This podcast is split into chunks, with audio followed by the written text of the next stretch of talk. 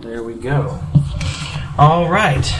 Well, welcome to 116 Bible Church Watauga. Man, it's nice to see all you smiling and happy and ready to worship the Lord. And, um, you know, I uh, I always when I get here on the mornings that I preach, I'm always a little nervous and jittery, and then but uh, by the time worship ends, um, God is always faithful to to steady my my my spirit and, and calm my nerves and and I mean it it doesn't matter if if the worship is led by a former rock star, which we used to have, um, or by a college kid, or by a couple who love the Lord. When the worship is true, the worship is good, um, and praise God for that. Um, so, time to open our Bibles or turn on your Bible apps to Titus chapter 2. And Brother Jeff, a couple of weeks ago, um, brother, you sprinted through some through a big chunk of Titus. um, man, I had trouble catching my breath after that one, but it was great. Um, but yeah, Titus, Titus chapter 2, and we'll be picking up in verse 11. Um, Titus chapter 2, verse 11. And we're going to read through to the end of the chapter. Found out last time I preached that about four or five verses, that's about my sweet spot, you know. Too much more than that, and we're going to be here until everybody's hungry. Um, too, too much less than that, and you guys are going to just, just be grateful that I stopped talking. So, so Four or five verses it is. All right. So, Titus chapter 2, beginning in verse 11. If you are able, I ask that you would please stand in the honor of the reading of God's Word. Again, that is Titus chapter 2, beginning in verse 11.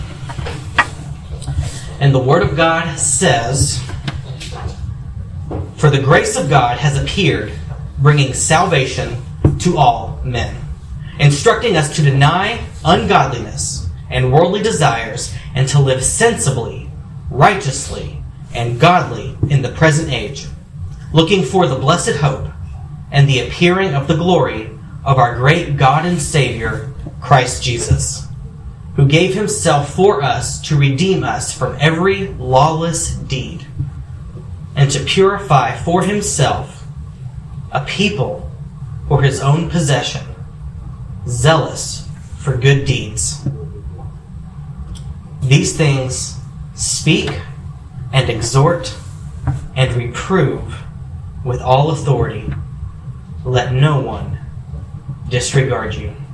Let's pray. Heavenly Father, Lord, we come before your throne, God, to just give you the glory. Lord, and to and to ask alongside your servant who wrote, who penned Psalm 51 by the inspiration of your Spirit, Lord. Restore unto us the joy of your salvation, and uphold us with your righteous right arm.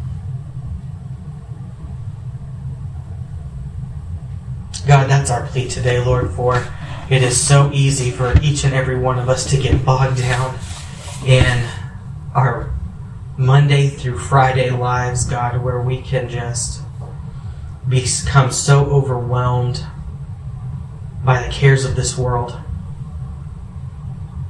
God, that they seem to overshadow our joy in Christ. And Lord, let that not be. But Lord, this morning, restore unto us that joy. And Lord, by the reading of your word and it, and and the study of it, Lord, that we are about to embark upon together as your people, under the the, gui- the guiding hand of your Spirit, God, we pray that you would show us Jesus, and thereby restore unto us that joy. We need it, Father. We need you, Father. We can't find the joy on our own, Lord, so we come to you to grant what you require. We love you, Father. be with us this morning. Speak to us, speak through us to one another by your Spirit, and in your Spirit, unite us in truth and in love. In Jesus' name we pray. Amen. You may be seated.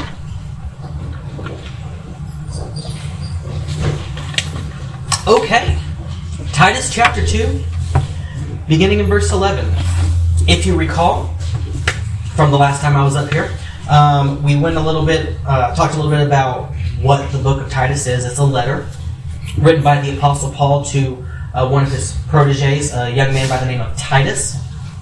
Titus was probably in his 20s or 30s, um, younger man. Um, and Paul had placed him or left him in Crete to basically oversee the church um, and raise up elders before moving on and, and really um, handled any issues that came up during that process. And this is a letter that Paul is writing to Titus to encourage him, to embolden him um, in the grace in the grace of God and the gospel of Jesus Christ. And uh, he actually starts um, reopens the letter, you know, after the pretty typical salutation. Um, we see him talking about the qualification of elders, the type of men Titus is to appoint, um, which Brother Jeff went over a couple of weeks ago. And then following that, we see um, expressed um, after the qualifications of elders the really the duties and the responsibilities and the character that should define the people of God who are not in leadership who are who are not being raised up to lead the church after Titus departs, but are in actuality members of the congregation, Christians.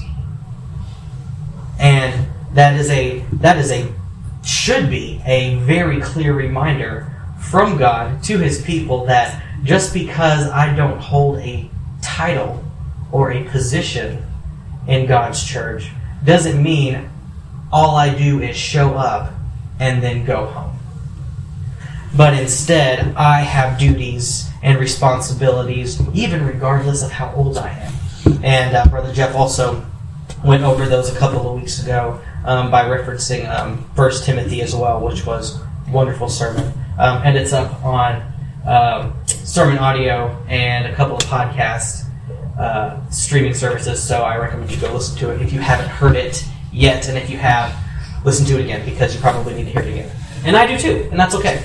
Um, but that brings us to verse 11 of chapter 2, which says, For the grace of God has appeared, bringing salvation to all men. Pause. Something very worrisome can happen if you take this verse out of context. And can anybody guess what it is? I'll just tell you it's universalism. It is universalism. This verse has been yanked out of context and has been abused and twisted and distorted to support the damnable doctrine of universalism, which states that eventually anyone and everyone, everywhere, in all times, will be saved, regardless of whether or not they ever confessed Jesus is Lord. And that flies in the face of so much of the rest of Scripture and even the very context of this verse here. That it's not just appalling, it's not just disgusting. My friends, that is blasphemy. To take this to take this verse out of its context and say, see, God says everyone's going to be saved. No, that is not what God said. That's not that's not what Paul said. For the grace of God has appeared, bringing salvation to all men, and this all men. Remember, Paul is coming from himself from a very mixed background. He is born a Jew. He is raised with the best Greek education. He is a Roman citizen. So he's kind of this like all worlds converge in this one guy. And he's saying that the grace of God appearing, bringing salvation to all men, means not just to one type of person. He's saying salvation didn't just come to the Jews. Salvation didn't just come to the Cretes, who are your particular context, Titus, the grace of God appeared bringing salvation to all types of people, to any and every type of people, so that we can we can see on the last day surrounding the throne a people made up of every tribe, tongue, people, and nation. This is what Paul is saying here. He's not saying anyone and everyone is going to be saved, regardless of if they ever even mention Jesus Christ in a positive way or not. Quite the opposite. He's saying He's saying the gospel, though it is exclusive to those who believe, is not exclusive based upon your geography. It's not exclusive based upon your heritage. It's not exclusive based upon how much money you have or don't have. It's not exclusive based upon where you come from. The, the salvation of God does not depend on any of those things. One of those things doesn't qualify you to be counted among the people of God. None of those things do. Because it's not on him who wills, it's not on him who runs, but it's on him who has mercy. And this mercy is extended to every type of person. I mean, friends, let's just be flat honest here. Look around you in this very room. We are all very different types of people. And yet God has been pleased to bring us all together. And not just not just in the family of God, universal or in the abstract sense, but in this particular local congregation, He has been pleased to bring us together. For His name's sake. For His name's sake and for the sanctification of each and every one of us. And let's be honest, friends, sometimes sanctification it stings a little. Sometimes sometimes it rubs us to the point to where we feel a little raw. Sometimes sanctification is a process that's so painful, you think, oh, boy, I'd rather go anywhere else than go back to church. Don't lie, you've all thought it. And that's okay because that process of sanctification is going to change even that thought. And God is going to use this process of sanctification to make us more like Christ. And so the grace of God appearing, um, and obviously he's talking about Jesus Christ coming down um, in the flesh as one, looking like one of us, putting on himself humanity bringing this salvation to all types of men so that right here we see even after qualifications of elders even after duties of, of church congregants um, young or old regardless we have here paul bringing it right back to who? To jesus christ because that's who it's about. Because you can get so bogged down and oh i'm not qualified because i fail here i fail here i fail here or oh i'm supposed to do this this and this and i haven't done a single one of those since i woke up this morning. And paul is saying you are putting too much don't put too much emphasis on your duties and responsibilities. Don't put too much emphasis even on your qualifications these are there obviously for a reason and they're there for a good reason. But if that's what you're hanging your hat on, that's what you're measuring your worth by, if that if that is your if that's the standard you're looking at and saying if I don't meet that I'm worthless, Paul is saying you've got it all backwards, friend.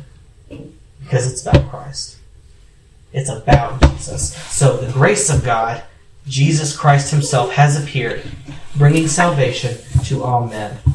And friends, we could camp out here for probably another 45 minutes to an hour, but I understand you probably have lunch plans. We'll move on to verse 12. Um, but we will, one last thing, just this grace of God bringing salvation to all men, final thing. That's cause for celebration. That's cause for rejoicing. The fact that God hasn't pinhold or narrowed his salvation to just one person or one type of person. Friends, that means you know who could be saved? Even you. Even me. And that should give us joy. And that should give us cause for celebration. So, God, the grace of God has appeared, bringing salvation to all men, and amen. Verse 12, instructing us to deny ungodliness and worldly desires. And we'll stop right there for now. So, this grace of God doesn't just bring us salvation, which is, uh, which is um, in this instance being used as um, as a synonym for justification, which is uh, the deliverance from the penalty of sin. We see here in verse 12 this very same grace, this very same saving grace, this very same justifying grace is also training grace. It's instructing grace. It's teaching grace. This very same grace that has brought salvation to all men also instructs us to deny ungodliness. Your translation may say godlessness. That's okay. We're talking about the same thing. To deny ungodliness and worldly desires. So the very same grace from God, the very same grace of God, the very same grace that is God in the flesh doesn't just deliver us from the penalty of sin and thereby freeing us to sin as much as we please. How does how does that old uh, that old adage go? Free from the law, oh happy condition! I can sin all I want and still have remission. It's false. It's wrong. That ain't real. Because what that saving grace does, it doesn't just save us from the penalty of sin, it instructs us and trains us and guides us and teaches us how to be free from the power of sin as we progress upon the road of the Christian life. Think about that. God didn't just He didn't just look down and say, "Okay, you're forgiven, do whatever you want." That would be gross. Like that would be to to to be free to do nothing more than to continue sinning as much as I want without consequence. That's that's not a that's not a just God. That's not even a loving God. That's a God who couldn't care less. But what does he do instead? Instead, he uses the same grace that saves us from the penalty of our actions to continue saving us from the evilness and the stupidity of our actions. He draws us out of that old lifestyle. He brings us out from the old, from the ways of the old man. And he puts on us slowly, meticulously, but surely the ways of the new man, the new creation that is in Jesus Christ. And praise God, by the way, that the process of sanctification isn't instantaneous. Because could you imagine being confronted with all of your sinfulness at one time? Just the weight of that would be crippling because we are far more sinful than we are even willing to admit to ourselves, much less than we even realize. And to be confronted with all of that would be would be to send us into despair. But God, in His grace and mercy, He reveals to us as we progress in sanctification and holiness, He slowly reveals to us the areas in our life that still need to be dealt with. And in that process, He grants us the grace to deal with them by His Spirit. My friends, that is beautiful. The fact that God doesn't doesn't cripple us with our exceeding sinfulness is another reason we should give Him all the honor and all the glory. And so, this saving faith instructs us to deny ungodliness and worldly desires. Your translation, if it's a little older, may say worldly lusts and that's okay because we're talking about the same thing. It doesn't ha- it doesn't have to be sexual in nature. These worldly desires, these worldly lusts are chasing after anything and everything that isn't of God, from God, or leads you to God. Or even chasing things that are beautiful and wonderful gifts from God, but doing so to the point where you have elevated the gift above the one who has given it. You have now taken this good, pleasing desire of God and you have twisted it and turned it into an idol and something that, rather than being a grace to you from God, is now a hindrance to you in your walk. And this this is what we're talking about here is that the saving grace instructs us to deny the ungodliness, as Brother Josh mentioned earlier, the ungodliness of our former days. My friends, we're not that far removed from the person we used to be time wise. For most of us, it's a matter of years. For some of us, it might just be a matter of months or even weeks possibly even days. We're not that far removed from from the things that God has rescued us from. And it is too easy. It is too easy, friends, to go down the road of license and seeing your salvation as a get out of hell free card. And my prayer for you this morning is that is that you have not taken free grace and made it so cheap. That's my prayer this morning, and not just for you, friends. That's that's my prayer for me too. I don't have it figured out, and, and my prayer for for 116 Bible Church Watauga, the 116 Bible Church Fellowship and network of churches that are not just across this country, but even in uh, even across the, the ocean, is that we do not take the free grace of God and cheapen it to the point that it is nothing more than a license to sin. And this is what Paul is instructing Titus against, not just for the sake of Titus, not even just for the sake of this church in Crete but for the sake of the church through time and space. Paul is instructing, whether or not he knew, I have no clue if he knew what God was going to do with this letter. But what Paul is doing here, what God is doing through Paul, is instructing the church, universal, the church across the globe, and that spans centuries. Don't cheapen free grace.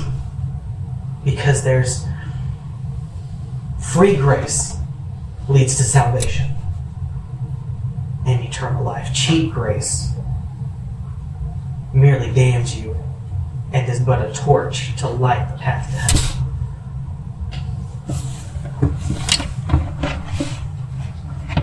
So the same grace instructs us to deny ungodliness and worldly lusts or desires, and to do what instead? To live sensibly righteously and godly in the present age. So it's this grace doesn't just tell tell us what not to do. It doesn't just grow us out of the things we shouldn't do. It grows us into the things we have been called to do and the things that have been prepared for us from before the foundation of the world and that is to live sensibly, righteously, and godly in this present age. And in this present age is actually, it is going, it is. If it wasn't clear, he was talking about sanctification for before. Clearly, he is now. But this actually also sets up what's about to come after this verse, because he's he's going to talk about the how we're supposed to live in the present age in light of what's coming in the age to come. And in the meantime, we don't just stop doing the things we used to do we start doing the things we should do. We start doing those things. I mean, to be quite honest, those things that once this life is over, once this world has come to its end, as has been foretold in the book of Revelation, once that happens,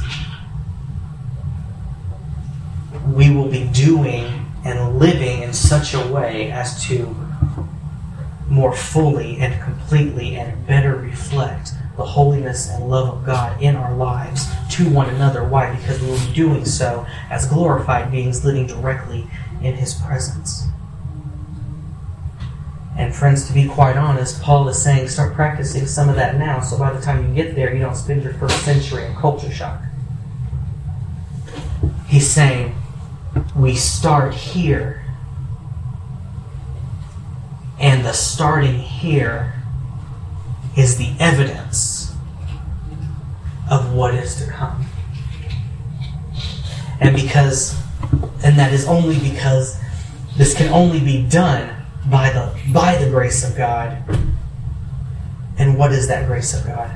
It is that grace that has appeared, bringing salvation to all men and instructing us to deny ungodliness and worldly lusts, and instead teaching us to live sensibly, righteously, and godly in this present age while we are here, while we are together, while we are separated from God in a physical sense, not in His direct, immediate presence. We begin here, and it is brought to fruition by Him there. So I encourage you to live sensibly, righteously, and godly in this present age. Verse 13 looking for the blessed hope and the appearing of the glory of our great God and Savior, Christ Jesus. Now, some very important things happen in verse 13 in reference to the context of this passage. As was as I briefly alluded to earlier, the the the power, the strength, the in, the enablement to live sensibly, righteously, and godly lives in the present age is only by living life in light of the blessed hope and the appearing of the glory of our great God and Savior Christ Jesus. Paul is saying here the only way you can have the strength, you can have the courage, you can have the even the ability to live this life, to reflect Christ as as Christ lived when he walked the earth, to reflect him. The only way you can do that, friends, is by looking forward to the blessed hope that is the that is that belongs to those who are in Christ Jesus. And what is that blessed hope? That blessed hope is his return. It's his coming. So what do we have here? We have in verse 11, Paul is saying, The grace of God has appeared, bringing salvation to all men. Past, first coming. And in verse 13, he's saying, He's saying, We look for the blessed hope and the appearing of the glory of our great God and Savior, Christ Jesus. Future, second coming. So, what is Paul saying here? Between this coming and between this coming, what are we doing here? He's saying, well, to be quite honest, you are being sanctified. You are being made less like the person you were when God found you. And let's be honest, that person wasn't all that great. And being made more into the image of Christ Jesus. So that when he comes, he recognizes his people because they look like him. That is mind blowing. Think about that. That is mind blowing. We live this life in the here and now only because of the hope of the life that is to come. And my friends, this is, I think Paul is quite clearly alluding to actually a passage we went over in Romans when we uh, when we we're going through that book, where Paul is talking about this this eternal life beginning here. And when you cross over from this life into the next through the process we call death, that that life doesn't stop. It goes. It continues. And the, and the blessed hope is not necessarily the knowledge that we will see those whom we love again. As wonderful and as true as that is, the blessed hope is the returning of Jesus Christ and spending eternity, eternity with Him together forever. And getting to do that in the community of the people that He Himself has saved. That He has saved for Himself. Knowing that not only is this Christian life, it's you don't spend it alone here. You're not going to spend it alone there either. Because you're going to be surrounded by that great cloud of witnesses that you can only you can only imagine here. You're going to be able to see him there. And together, rather than our focus being on on high five Paul and and giving David a fist bump for all he did and, and as great as all that stuff is, we're going to be spending that eternity worshiping and serving the one true living God. The one true living God, the one who by the very power of the words of his mouth spoke the universe into existence and yet decided to set his love upon me.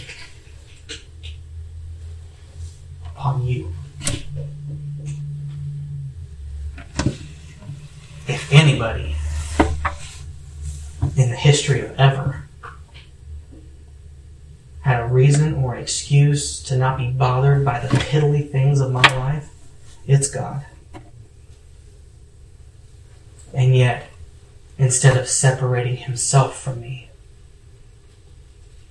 he turned to look at me through the lens of his son Jesus Christ and by his sacrifice and set his love upon me. And Christian, he did that for each and every one of us who goes by the name of Christian by each and every one of us who claims the name of Christ and is, in a very real sense, continuing in the verse 12 lifestyle, coming out of ungodliness and worldly desires, turning away from those and turning to living sensibly and righteously and godly in the present age. That's the first thing Paul did in verse 13. That was amazing. The second thing he does, and this, this is where all the naysayers come in, and they'll say, see, Titus wasn't written by Paul because the Christology is too high. And what does that mean? Well, at the end of verse 13, he, in no uncertain terms, refers to Jesus Christ as our God and Savior. This little statement at the end of verse 13 is the most explicit example of the high Christology or the high view of Christ that existed in the early church that we have in the pages of the Bible. Because here Paul doesn't allude to Christ being God. He doesn't reference God the Father and then Christ Jesus the Son as if they are one being he flat out says it. And he does so clearly and in no uncertain terms. Right here, we have a pure example that the view of Jesus Christ as God did not come later. This view was held from the earliest stages of the church's development. Because this is what the gospel is. The gospel is that Christ Jesus is God, our Savior. Without that, there is no gospel. If Christ Jesus is only a man, then his perfect life, assuming such a thing is possible for just a man, was good enough for just him. And if Christ Jesus is only God and was not man, then his sacrifice on our behalf didn't mean anything because he wasn't one of us.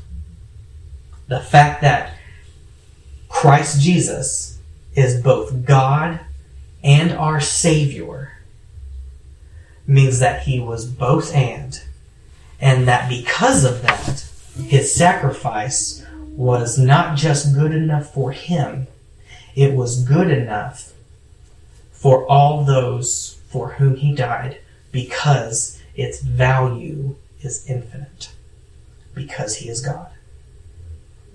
And it was for us because he was man. And we don't often think about this, but Christ choosing to put on human flesh, that didn't stop. Like he, he didn't he didn't take it off the human flesh. Like he's still wearing it. It's glorified human flesh. But he's still wearing it.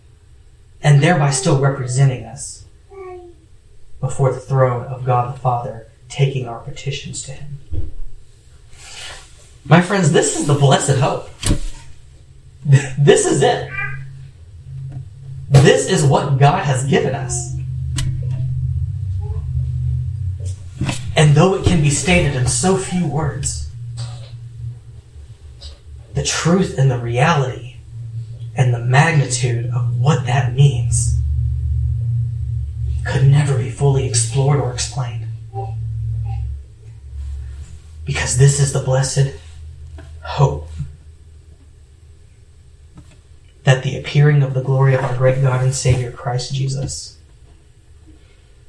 Verse 14, who gave himself for us to redeem us from every lawless deed and to purify for himself a people for his own possession, zealous for good deeds. Now we have here in verse 14 a pretty good compare and contrast scenario. Give me just one moment, I'm sorry.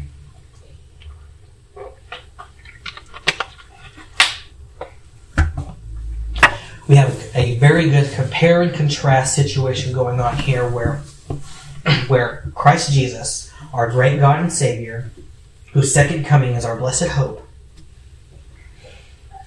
who is the very grace of God that appeared, bringing salvation to all men, bringing us out of the old life and into the new life, gave himself to redeem us from every lawless deed to redeem us from every lawless deed, from every act of lawlessness, from everything, every act we do that breaks the law of God. To do what instead?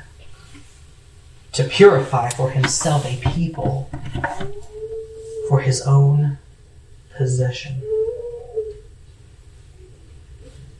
And what is the earmark of this people that belong to him? They are zealous for good deeds. Here we have Paul summing up everything we've just been talking about. This right here, verse 14. Our great God and Savior, Christ Jesus, gave himself to redeem us out of lawless deeds and into good deeds. And what good deeds are those? As was mentioned previously, these are the good deeds that were prepared for God's people from before the foundation of the world. These good deeds, they're not, you don't got to come up with them on your own. You don't got to try to think of them. They're, they're not, they're not something that like, oh, so you could have done that, but you, you didn't because you didn't even think about it. That, that's, those aren't the good deeds. The good deeds are the ones God has saved you to and He's planned for you.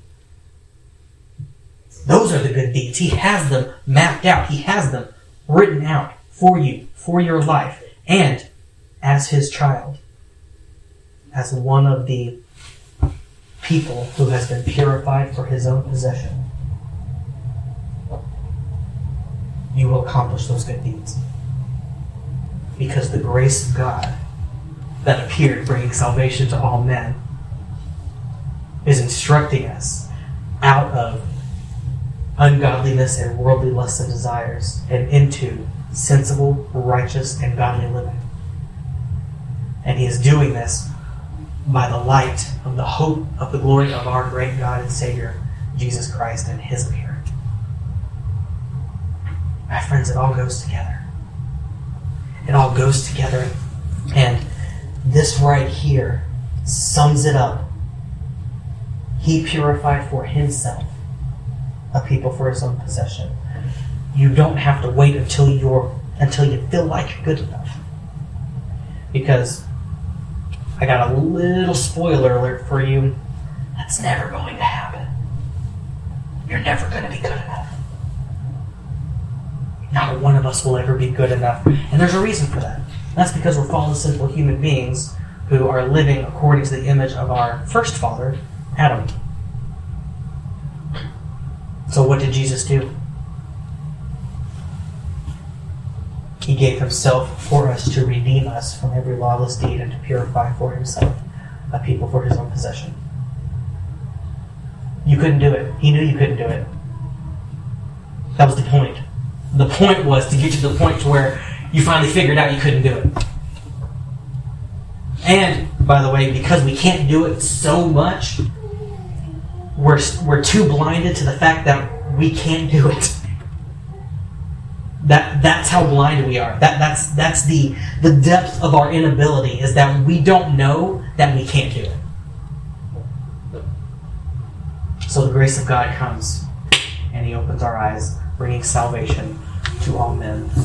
And he himself purifies for himself a people for his own possession, saving us out of our lawless deeds and for good deeds. Verse 15 These things speak and exhort and reprove with all authority.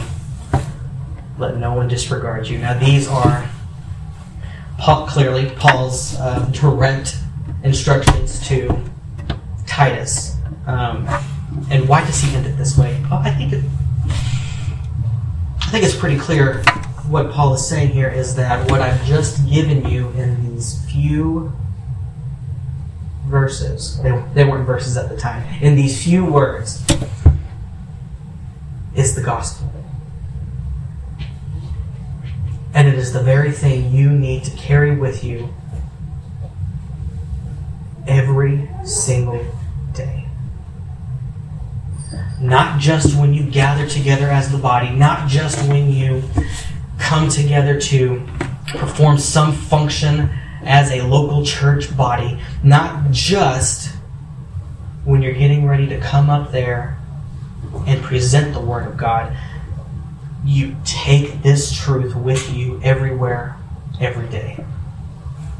Especially when you come together because if there is one thing, brothers and sisters, that unifies the body of Christ, it is the gospel of Jesus Christ.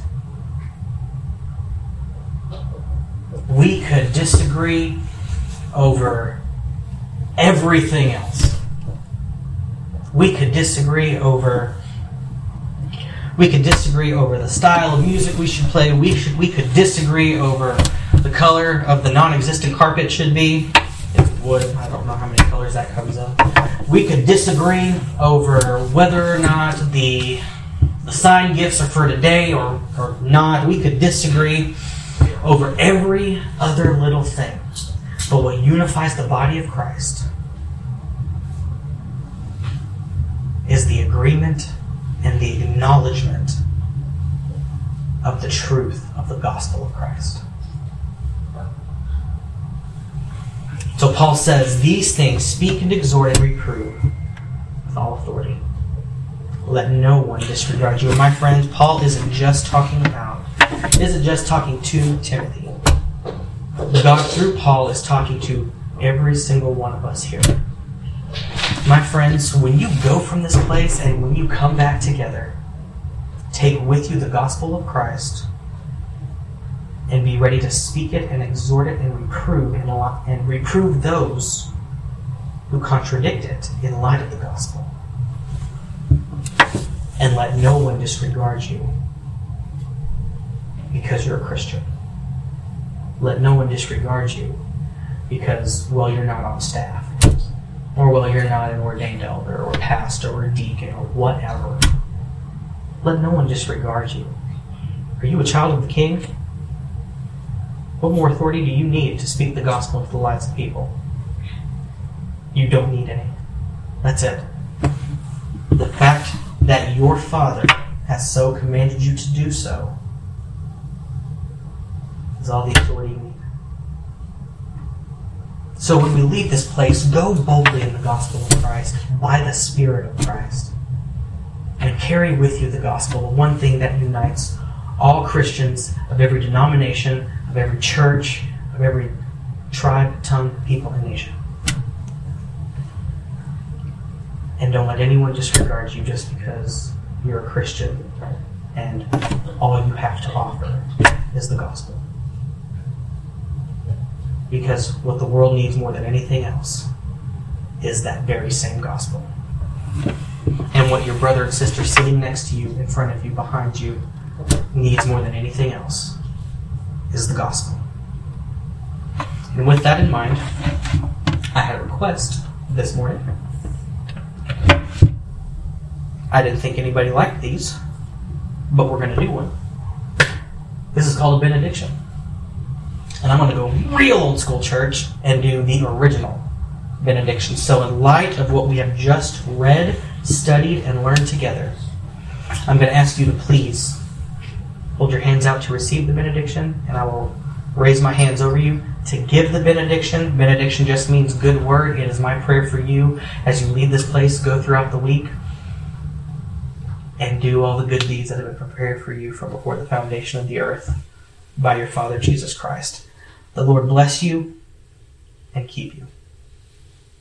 The Lord make his face shine upon you and be gracious to you.